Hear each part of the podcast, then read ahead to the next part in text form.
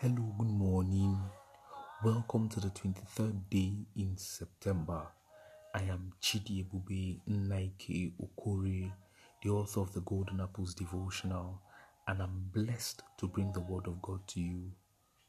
Our text is taken from Hebrews chapter 10, verse 4.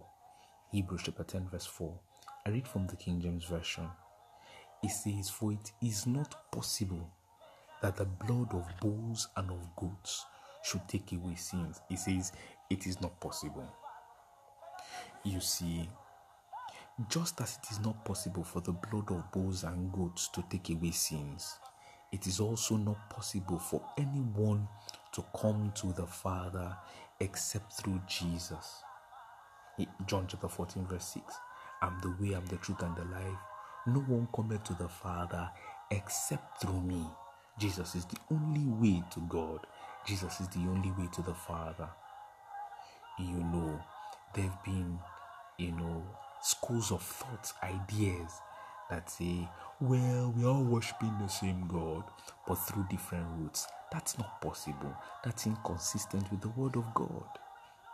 You know, some religions say, oh, there are small gods that help us to worship the big God.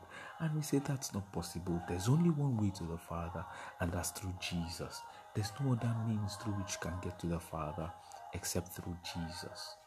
Not through any other prophet, no, through Jesus. Jesus was not a prophet, he was a Son of God, and is the only way to the Father not through any other means, not through any other mystic means, not through any other gnostic means, but through Jesus, the Son of the living God. So if you've not met Jesus, you can't meet the Father. That's why today I ask you if you've not met the Father, come to Him. If you don't have Jesus as your personal Lord and Savior, come to Him today. Time is running out. And so you ask the question, why is it that every day or nearly every day he keeps saying, Come to the Father, come to the Father, come to the Father through Jesus, accept Jesus? It's because time is running out. The time is short. So come to the Father today through Jesus. Do you have a friend who is yet to accept Jesus? Speak the word to him today. If you want to accept Jesus as your Lord and Savior, just say, Father, Thank you for sending your son to die for me. I realize I'm a sinner. Please have mercy upon me. Wash me clean by the blood of the Lamb. I accept Jesus into my heart today. I confess him as Lord over my life.